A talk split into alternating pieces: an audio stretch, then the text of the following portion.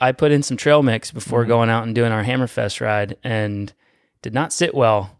Did not digest. Coach uh, Dale had a. Uh, he said he had a salad and a and some trail mix was his fuel for the day. Yeah. Hey, we make mistakes too. Mm-hmm.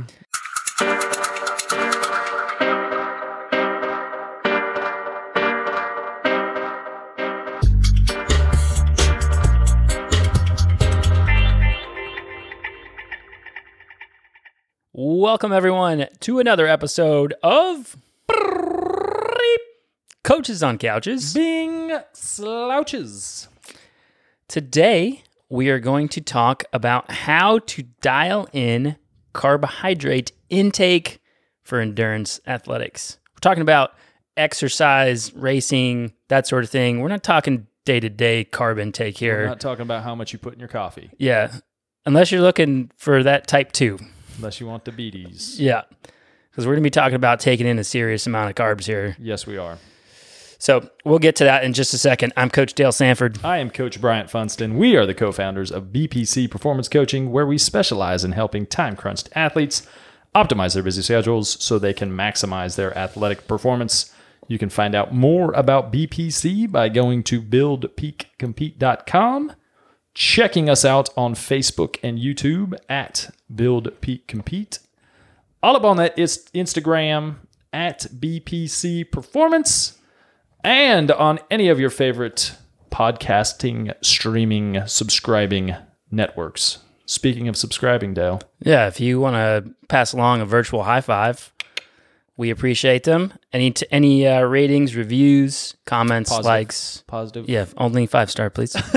uh, if you give us a four star, you're dead to us. Uh, we appreciate all that stuff, and it, it helps the uh, helps us continue to give you content. And uh, yeah, Excellent. so we're jumping in Jump right carb in. intake. Head first into carbs. Yeah, so this is This is very keto friendly topic of conversation. yeah, conversation. all you we're keto going folks, Into. listen closely. Uh-huh. so it's kind of a topic that it's it's uh, seems so simple, Mhm. but people make it really complicated. We're going to try to, yeah, simplify things. Yeah, we're gonna Give some re-simplify it.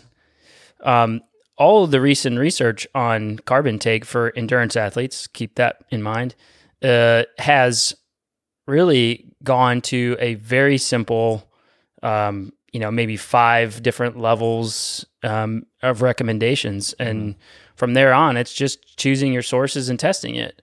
But first, Bryant, what is a carbohydrate? Definition Carbohydrates, or carbs, are sugar molecules. Along with proteins and fats, carbohydrates are one of three main nutrients found in foods and drinks.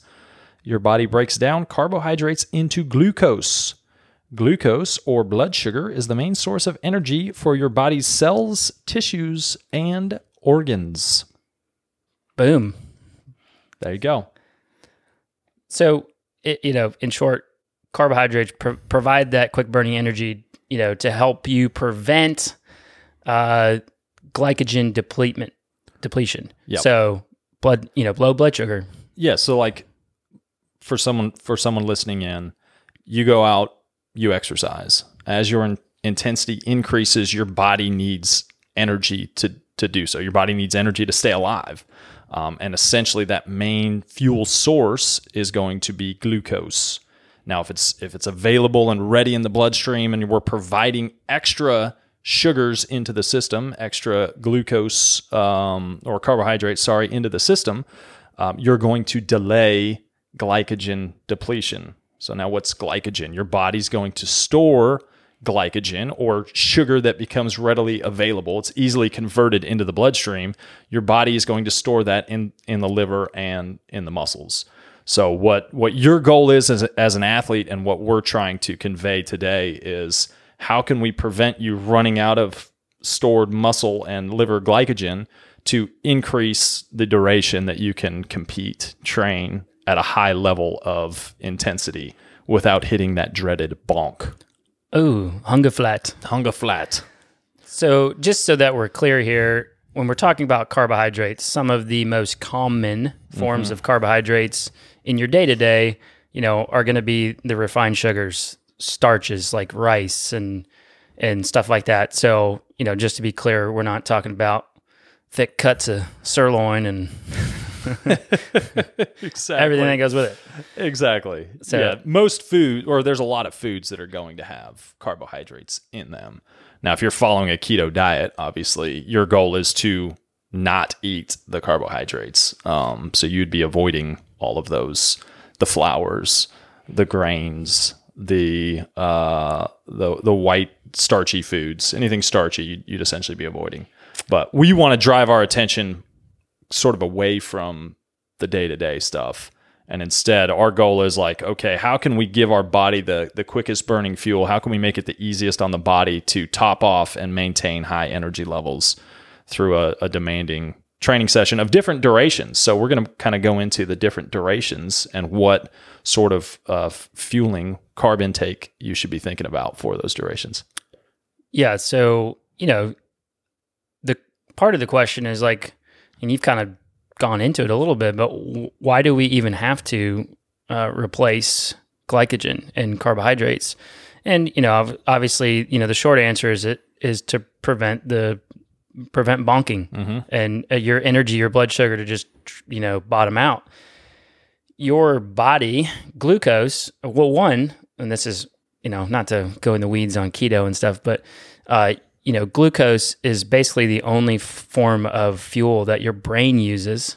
So, lack of that uh, can really affect cognitive function. Um, but your your liver and your muscles really only store four to five hundred calories or or grams. Sorry, four to five hundred grams of of glycogen, carbohydrates, whatever. Um, so you're talking about you have a well of maximally around two thousand calories to pull from. Now, if you if you're doing the math in your head already, um, in a moderate uh, intensity or higher intensity event, you can burn a thousand calories an hour fairly easily, especially on the run. Mm-hmm. So if you're thinking about doing something that's half marathon, full marathon, uh, you know, Olympic, even an Olympic distance triathlon, that sort of thing, anything longer than that, you really, really run the risk of totally bonking out. Um, and if you've never been there, it's awful. Oh yeah, you know once you get there. Yeah. I mean, I've had some I've had some rides where it's like you have energy and then suddenly You don't. your your legs just go away and they just feel like a hollow shell of what they used to be.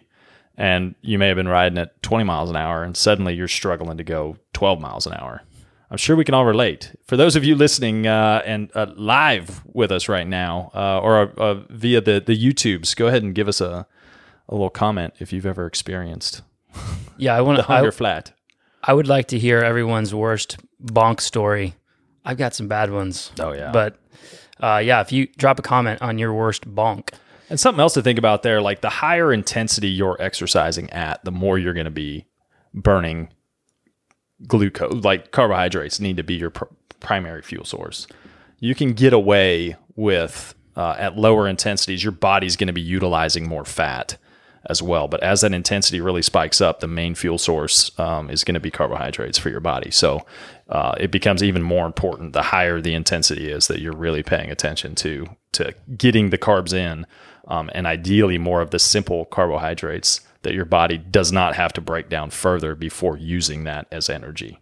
yeah, I mean the the the two parts there are higher intensity not only burns more calories in general, Mm-hmm. but a higher percentage of that those calories are from carbohydrates. Exactly. So it becomes more and more important. And if you look at the intensity levels that a lot of uh, a lot of competitive folks are racing, even half iron, full iron at, they're they're on they're on a pretty high level from start to finish. Uh, so they're you know you're trying to burn as much fat as possible, but Mm-hmm. physiologically you're still going to burn a heck of a lot of carbs. Oh, for sure. And when your well is only 2,000 calories and you're out there for 10 hours, uh, got to be doing something. Mm-hmm. All right. So we're going to work on teaching you how to dial in carbohydrate, carbohydrate intake for endurance athletics. And the very first thing you got to know is just the general guidelines. Yep. And again, this is only for exercise. This is not day to day. We're not going to be pounding in 100 grams of carbs an hour uh, while you're sitting at your desk. No, we're thinking about our bodies needing energy because we are exercising at a high high intensity level, uh, not sitting at our desks doing nothing with a heart rate of 55 beats per minute. So we'll kind of take this in in notches based on duration. And what we're the assumption that we're going to kind of make is that the shorter duration is going to be higher intensity and the longer duration the intensity will start to drop. Mm-hmm. So if you are going for less than 30 minutes, Easy little cruise, yeah, or even a high intensity, say 5K. Right. Nothing. You don't really need food. It'd be good to have some on board before, Mhm. but a lot of people can even get away on doing this type of a workout or a race fasted. Yep. And it's not usually a big deal. Yeah, if you're in that situation, you know, hitting a gel 30 minutes before, just so you've got some of the the sugars in the in the bloodstream ready to rock, might work for you. But in general, don't need Yeah. anything. 30 minutes less, you're good. So, um, 45 to 60 minutes, that's kind of where you might want a small amount. And generally, again, it's probably like right before. It's not. It's not usually during. Yeah. Uh, it- personally, if I'm doing a sprint tri and it's even maybe over a little bit over an hour, I don't take in any carbohydrates. Uh, I, You're not waiting until minute 55 and and slamming Slam- a gel yeah. just to have have energy the last five minutes. no. Doesn't work that way. I usually end up wanting to vomit that up. um, so if you're going one to two hours, okay, now we're going to start getting into some real carbohydrate intake. So at that duration, you're looking at 30 to 60 grams per hour, right? So you can you can do the math.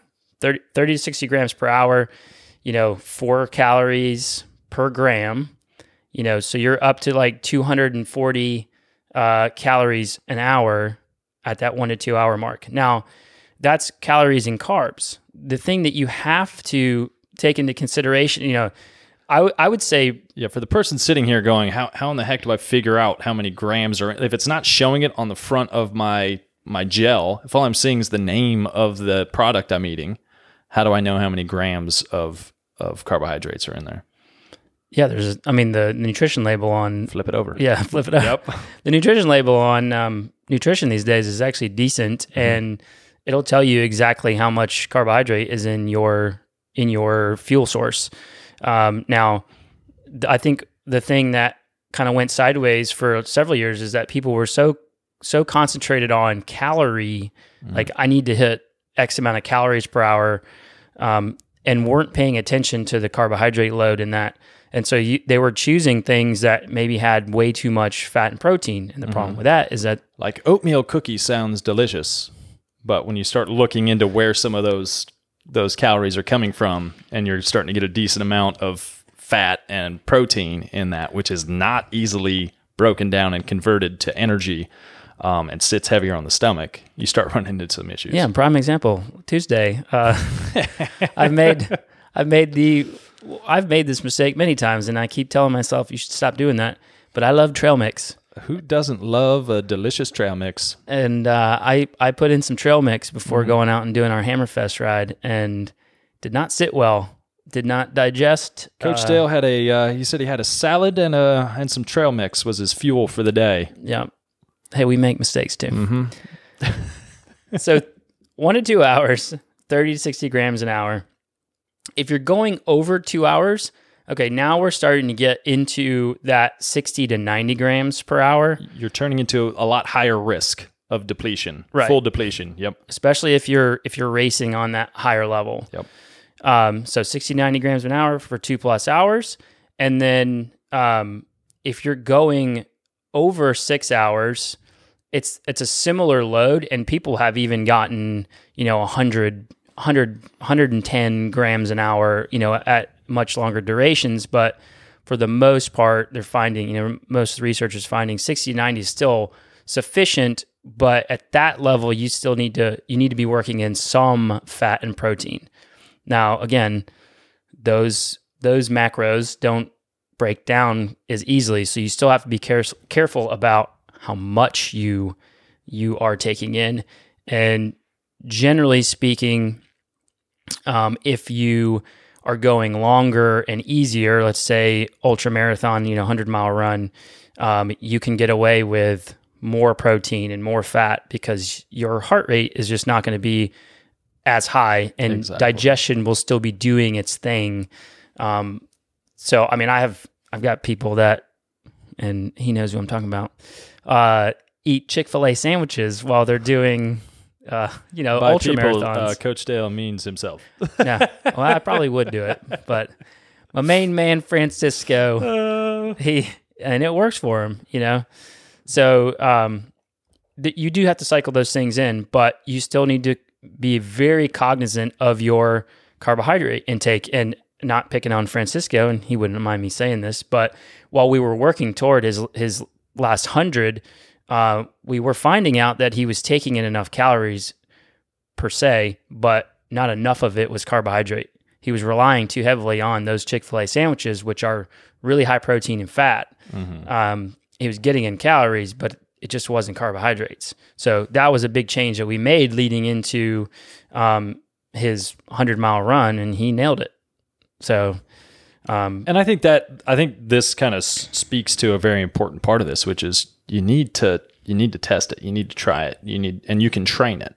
So like uh, you know if you if you go out and you assume, and we'll get to this in, in step three, but like don't just go out and say, well I I drank a lot of sugar and I put honey in water and it made my tummy hurt and so I'm I'm over this. I'm going back to my Chick Fil A sandwiches um, we need to there, there is a, a process of of actually improving at this and we'll talk about that Yeah, I think I think the other thing to to get out there and and, I, and the question is probably swirling in your head right now is you know you're six two, hundred and whatever. I'm five nine, uh, hundred and whatever. We won't go there.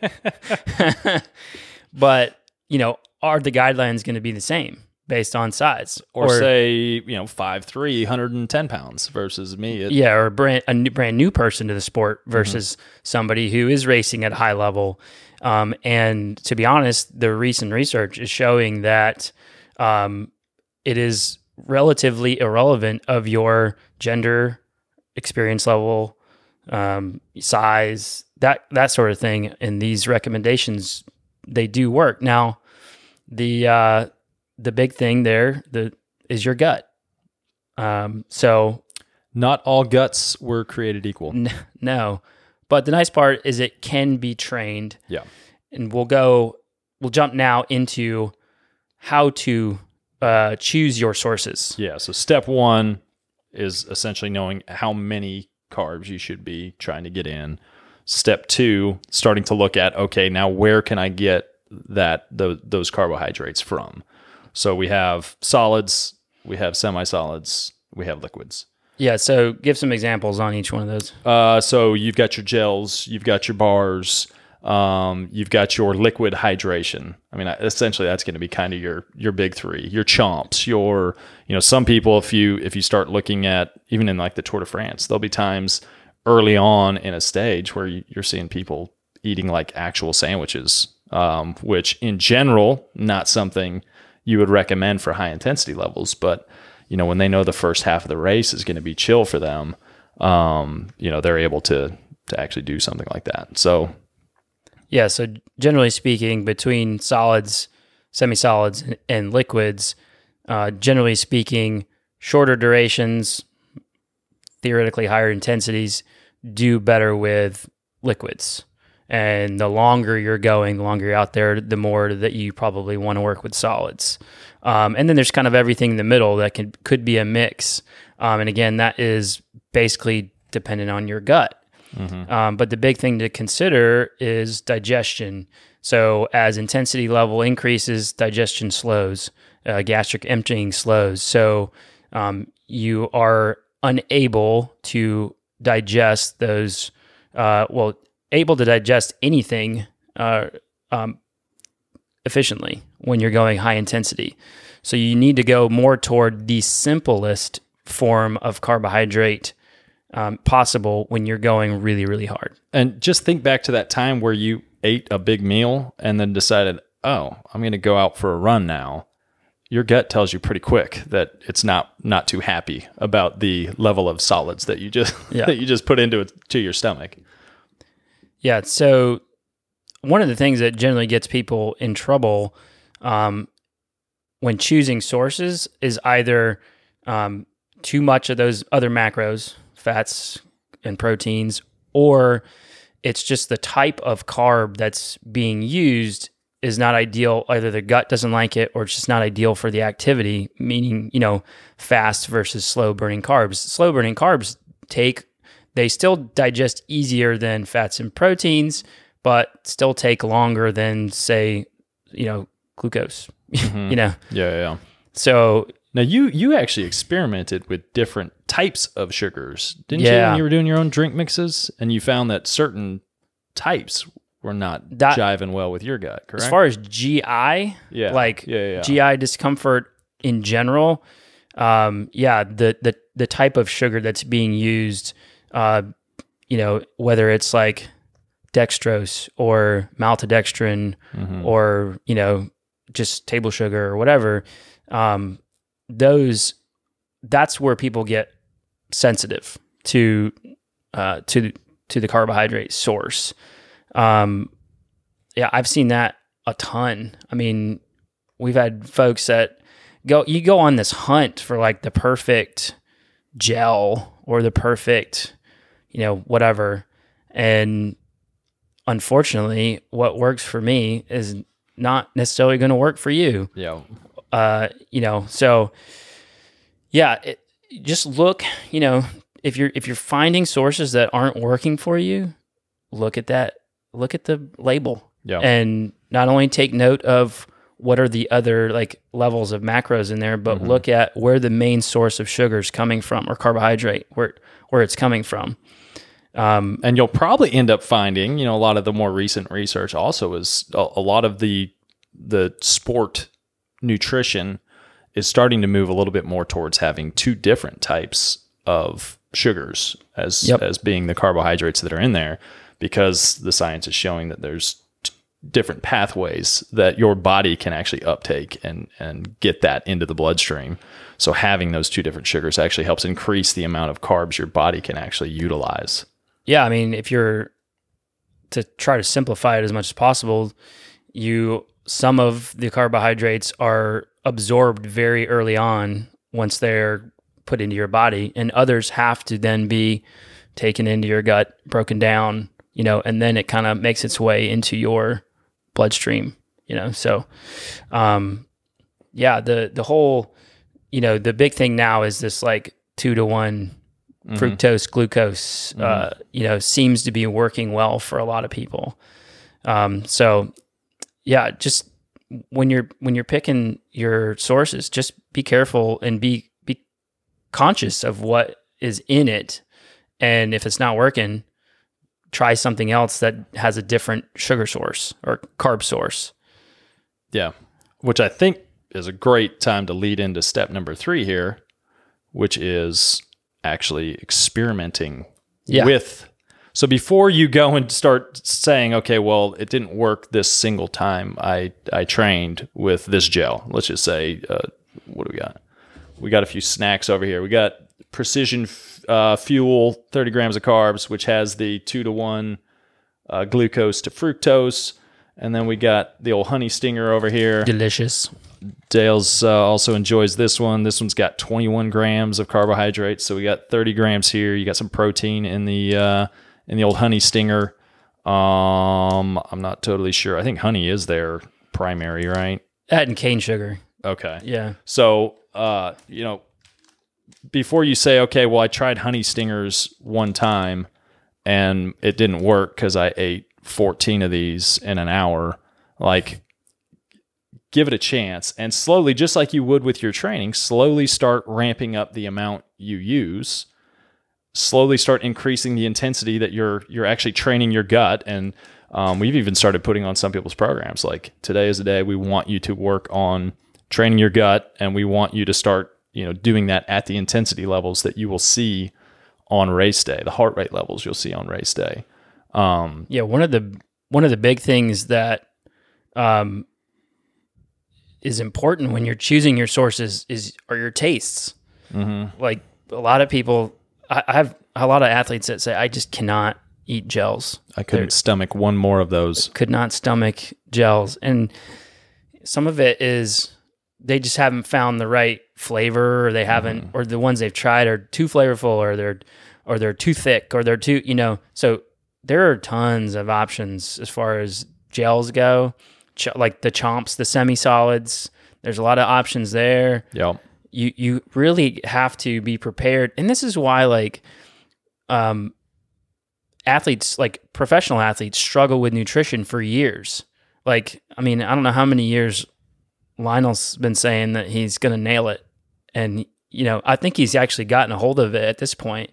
But you know for a lot of for several years that was his big limiter Yeah. was nutrition um, and it's it's because it's a process you can go seasons without really nailing it down because you haven't found the right sources yet. and your your body can actually over the course of different just different temperature levels. So right now here in Memphis, we're in like the deep winter. Apparently the It's never ending. what is it? The hedgehog? What is it that sees a shadow? Groundhog. Groundhog Day. We did a thing on Groundhog Day. uh, apparently, it meant there was 14 more weeks of winter time. But what you'll end up seeing is like the the fuels that may taste good to you right now when they're still cold in your back pocket may end up tasting a whole lot different to you in the summertime when it's 105 degrees out. Um, so your your tastes may even change just relative to the temperature, and they definitely can change relative to the intensity levels. Absolutely. And that's kind of a, an important thing. I was actually diving in with an athlete, a female athlete, who uh, we did some of the hydration stuff with, and we were also uh, talking to her about nutrition. Um, and she was having some gut related issues. But what she was doing in training felt right. Like she was not having any issues. But then when she'd get late in a half marathon, or sorry, late into her full marathon, she was starting to get gut issues.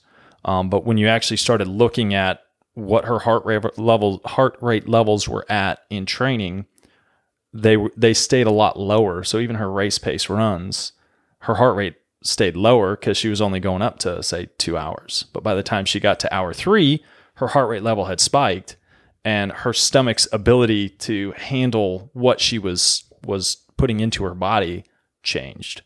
So you need to test it at the higher intensity levels as well, at the higher heart rate levels. So if you're if you're someone who loves like data and has previous races and training sessions, go back and look and see what your what your heart rate was doing the last 45 minutes of your key event and then test this stuff at those heart rate levels. Yeah. Yeah, I know I know uh, to some extent over the years we've kind of gave heart rate a bad name just because it fluctuates so easily based on um, but heart rate is a response to something that's going on in your body. Physiological response. Uh, yes. So yeah, if you like you said, if you have old old race data, see what they Mm-hmm. were, take yourself up there and see if that nutrition still works for you. Yeah. And the other thing when I was chatting with her, which I think can be relevant to people listening in, is um, her high intensity stuff she was doing. Like she was doing some higher intensity workouts, but they were like, if we look back to what the recommendations we just gave, you know, under an hour or around an hour, not that much, right? But applying that um, or applying the higher levels essentially, uh, if she's going longer, is where things could become an issue as well. So she wasn't fueling on the shorter stuff when her heart rate was actually getting high. Uh, and so then when it actually came down to race day on the back end, she started having having some gut related issues. So um, train, even though you may not need the fuel for a shorter session, test it out on some of those shorter days uh, and have it as this is my my gut training day. Yeah, the um the the thing that that I see mis- the mistake I see made by triathletes a lot is especially long course. You get to the end of a long ride and you you know you're only doing maybe a a 3 or 4 mile run off the bike and you're like, oh, I don't need that. I don't need any more fuel for 3 or 4 miles and you stop fueling like 30 minutes before um, your brick run. Like you need to be testing this. You need to be eating straight into that, you know, fueling right into that brick run, uh, so that you can make sure that when you get off the bike, that stuff's still going to settle when you get on the run at race pace. Exactly. Yep. One thing that we didn't really mention when choosing uh, sources, but I think is important, is ease of consumption. And there are a lot of people out there that cannot open a package while while riding a bike uh, or you know running. You know, it, it's it's not quite as easy to to fuel.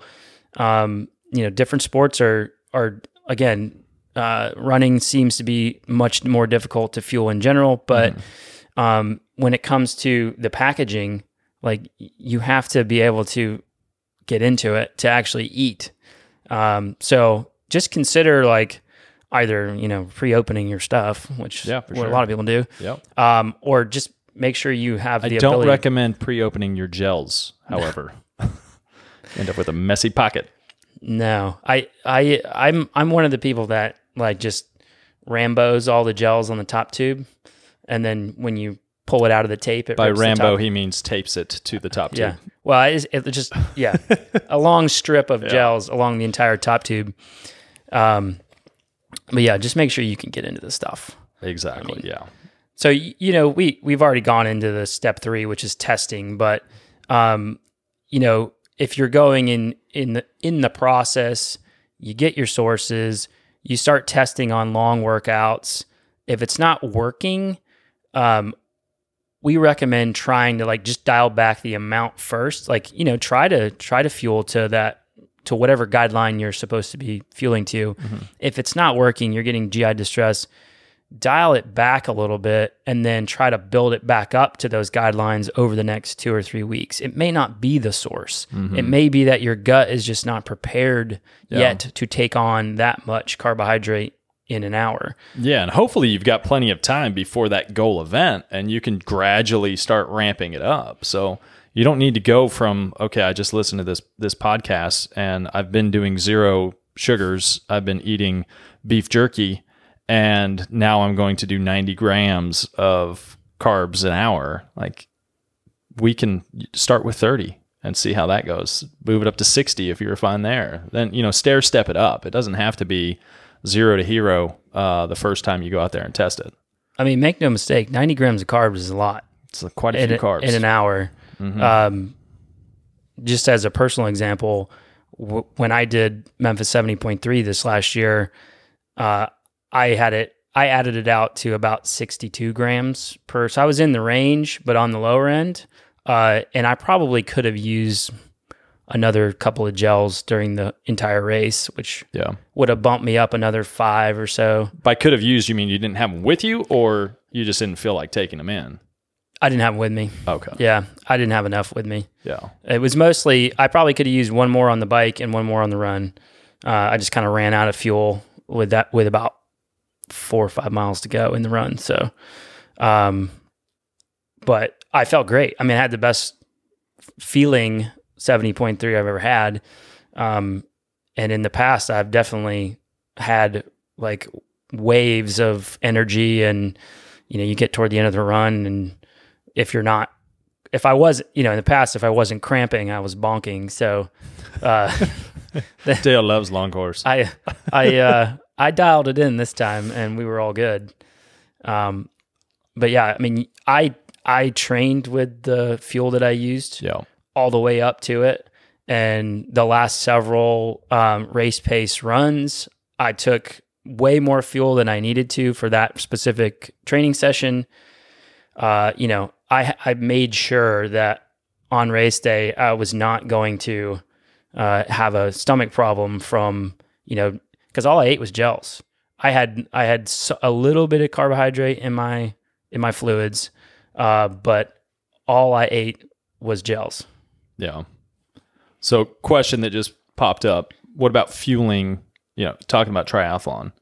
Uh, what about fueling during a swim? Is that something you've ever done? Is that something that is done, or is it primarily I'm going to knock out the stuff prior to it, and then I'm going to make sure I get back on it as soon as I get. Yeah, out of the normally it's it's it's you rely more on what you are eating for breakfast, and um, I'll eat a little bit more right before the swim. So generally speaking, like in a shorter duration race, I won't eat more like an hour out. I won't have any more fuel. Yeah. But this year during the half, like it was maybe 20 minutes before we started, and I popped the gel Yeah. and I had a great breakfast, you know, pretty big breakfast. And Which that's a recommendation we'd say for anyone. If it's like a bigger training day or a bigger race, hitting 30 grams, you know, 30 minutes beforehand is going to be a good strategy for you as well. Almost like we talk a lot about preloads. If you listen to our, our hydration podcast, we talk about preloading, kind of similar from a from a carbohydrate carbohydrate standpoint. Um, making sure you've got fuel in the system prior to starting, as opposed to okay, my goal is 90 grams every hour. We don't want you waiting till minute 60 to take in 90 grams. Like, think of it a little more like an IV as opposed to a shot. Like, maybe every 20 minutes, you're taking down 30 grams. yeah, yeah, I like um, little bit off topic, but as far as timing goes, after the swim, like I I'll hit a gel 20 minutes before, and then we're talking half iron distance here. Yep. So um, 20 bit before, and then as soon as I get on the bike, I start fueling. Um, you know, that way you're you haven't As gone- your leg flies over yeah. the Yeah. seat. My flying mount also includes slamming a gel. Uh, yeah, so I mean, you get you have to get on your fueling strategy immediately after the swim. Uh, otherwise, you're you just went you know thirty to forty five minutes or whatever uh, without fueling at all, and that means you're on the back foot. So you need to get on it quick.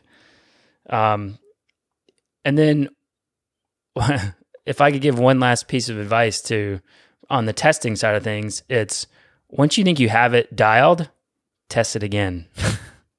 test it again. Yeah, you want confidence in your nutrition. You want confidence in everything. You want confidence in your training. Like our slogan, trust your training, comes down to you putting in the work so you have trust on race day that you are going to have a good event and you know what you're doing. Same thing with your nutrition plan.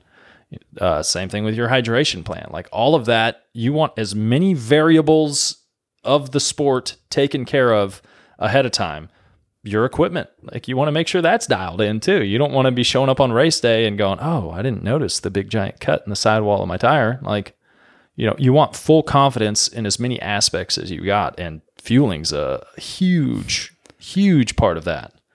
Yeah, triathlon's the, it's the fourth sport. You don't want to show up like if you're a car racer, you're not going to leave the fuel at home, right? So your car's not going to go very far once that gas runs out. It's the same thing with your body. Like you've got to be topping off. Uh, you know, and you got race cars that that stop in the pits all the time, right? So um, your body needs the fuel. Carbs are the best way to get the fuel quickly into your system. Your body utilizes it the, the easiest.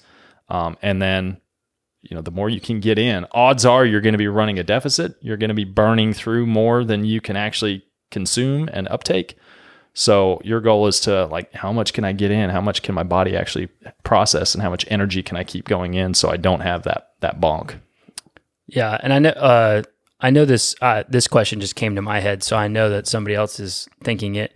So, what about folks that want to fuel long duration stuff with just liquids?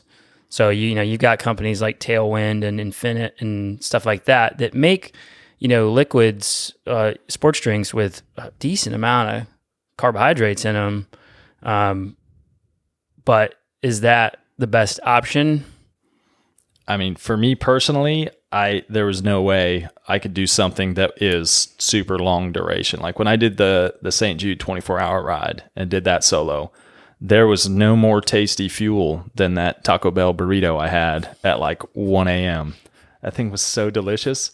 But I'm exercising, and and a lot of it is I was I had a variety of different fuel sources coming in, but almost like the body the human body is used to eating food as well and so only having liquid fuel sources there's just something about that as well now performance wise i watched um there's a documentary i forget ride it wasn't ride the divide um, but it's essentially a self-supported ride where folks go from the northwest um, kind of RAAM style I know and they take it like all the way to virginia but it's like 5,000 miles or something crazy. And there was one dude who was doing it all on liquid nutrition.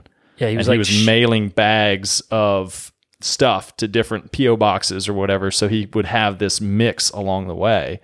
Um, so I'm not going to say you can't you can't do that, um, but for super long distance stuff, in general, you'll find people will take in a bigger variety, and your tastes tend to change over the course of 24 hours or 36 hours or 48 hours. Yeah, the big my big problem with it is taste fatigue. Mm-hmm. Uh, once you're over it and you stop fueling, your race is going to be over pretty soon. Exactly. Uh, the other side of it is in a case of where it's pretty hot and humid, um, whatever's in that bottle is what you get every time you take a swig of that bottle. So um, if you need more fluid and electrolytes because you're sweating like crazy, but you don't need more carbohydrates because you're already on target for your your whatever guideline you're on, um, you can't you can't get one or the other. Uh, if you need one or the other, you you always get everything in one bottle.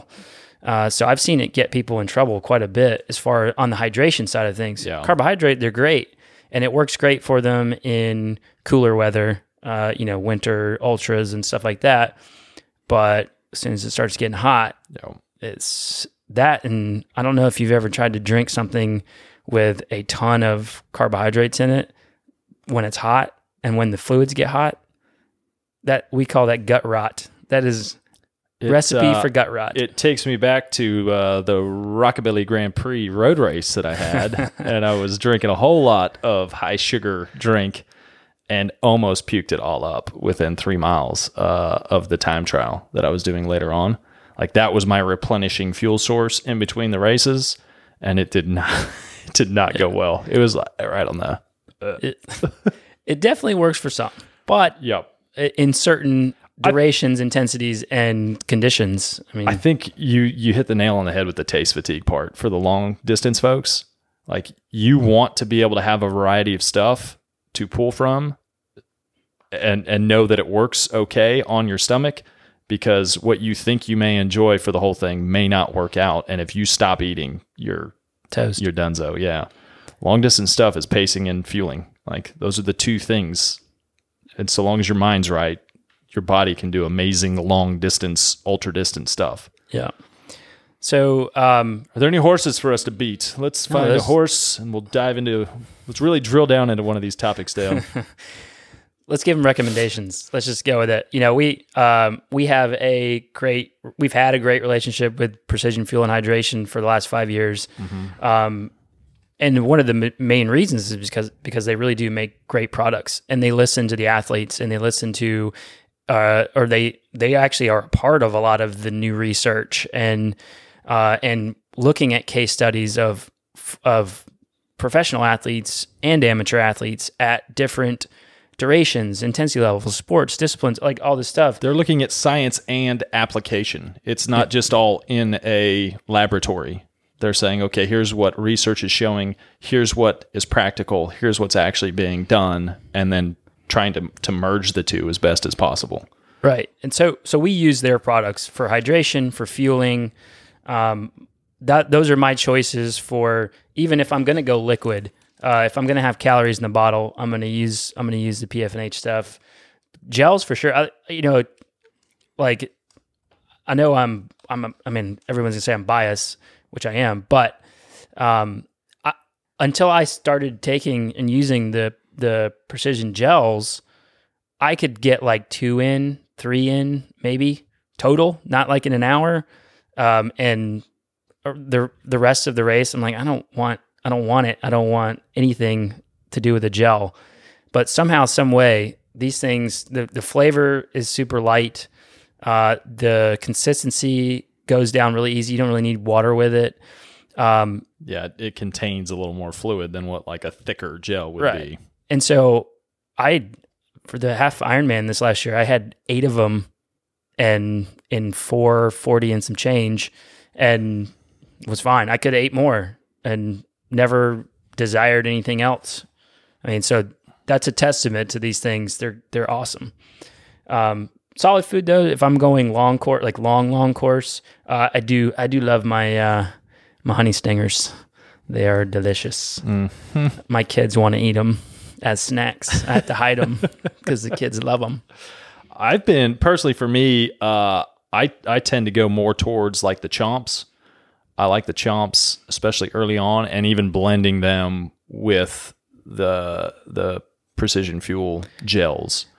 Um, but as I get later on in an event, I'll be doing pretty much straight gels, and then also using I do some um, carbohydrate in my drinks as well Yep. uh, just to make it easy. So I know that I'm getting plenty of that. But I also, you know, I have my electrolytes dialed in on my fluid. So if I'm drinking something, I'm getting the electrolytes I need as well. Yeah. Uh, but mine's a little more simple because most of my things are most of my races are done in three hours. You know, I'm not doing five five plus. the the the other thing that I really like about the PFNH products is that they're all like in 30 gram increments. So the sim you know, like they've simplified intake. Mm-hmm. So I just knew that if I took two gels an hour, I was already at 60. And then if I kept a little bit in the bottle, you know, not a high carb Yep. drink, but a little bit in the bottle, I was getting over 60 an hour, uh, plus my electrolytes and everything. Um, and now they have now they've got the 90 gram gels. So if you're really sh- shooting for the top top end here, one of those suckers an hour. Dude, I'm going for that this weekend. I mean, I, they're I don't know, not to I, I don't want to make this sound like a infomercial here, but I uh, I do love I do love those gels. I I agree. I'm with you. What are what are the other like solid stuff? You know, you use I'll do used- Larabars, yeah. but that's so like go back to Ride to Rosemary. That's I, I tend to go with more. Um, I mean, and that's going to have that has nuts and stuff in it too. So you're going to have the fats, you're going to have the proteins, you're going to have the carbohydrates. Um, that that is fine for me when the intensity levels are lower, and even if there's some shorter spikes. But if it's something like a, a race situation where I'm going to have heart rate pegged for a longer duration, I got to go with stuff that is much lighter on the stomach. Um, and I need to make sure, as I've gotten older, I have to make sure I'm eating further away from the start time as well. So what I'm eating is now changing. Uh, you know, go back to the hard ride, the the first kind of really high intensity ride we just had uh, the other day, and I made sure it was over three hours out, whereas I used to be able to get away with you know two hours um, from from eating normal trying to foods. say you're not as regular these days? I days. guess uh, Need some prune for juice our in that next bottle topic, there, old man. uh, oh, been, it's never been a problem for the vegan. All right, I will say though, one thing, I, uh, like you mentioned, keeping the the drink lighter. I'm the exact same way, and some people are fine with having a bunch of calories in their in their drinks. Um, for me, number one, just flavor standpoint, that does not. I don't want to drink it as much if it's super sugary tasting. yeah, especially when it warms up. So yeah, test test people. Yep. Test what works for you. All right. I think we nailed it. All right, we get we appreciate you guys hanging out, listening, watching. And if you enjoyed this, subscribe. There you go. Catch you guys next time. Adios. Peace.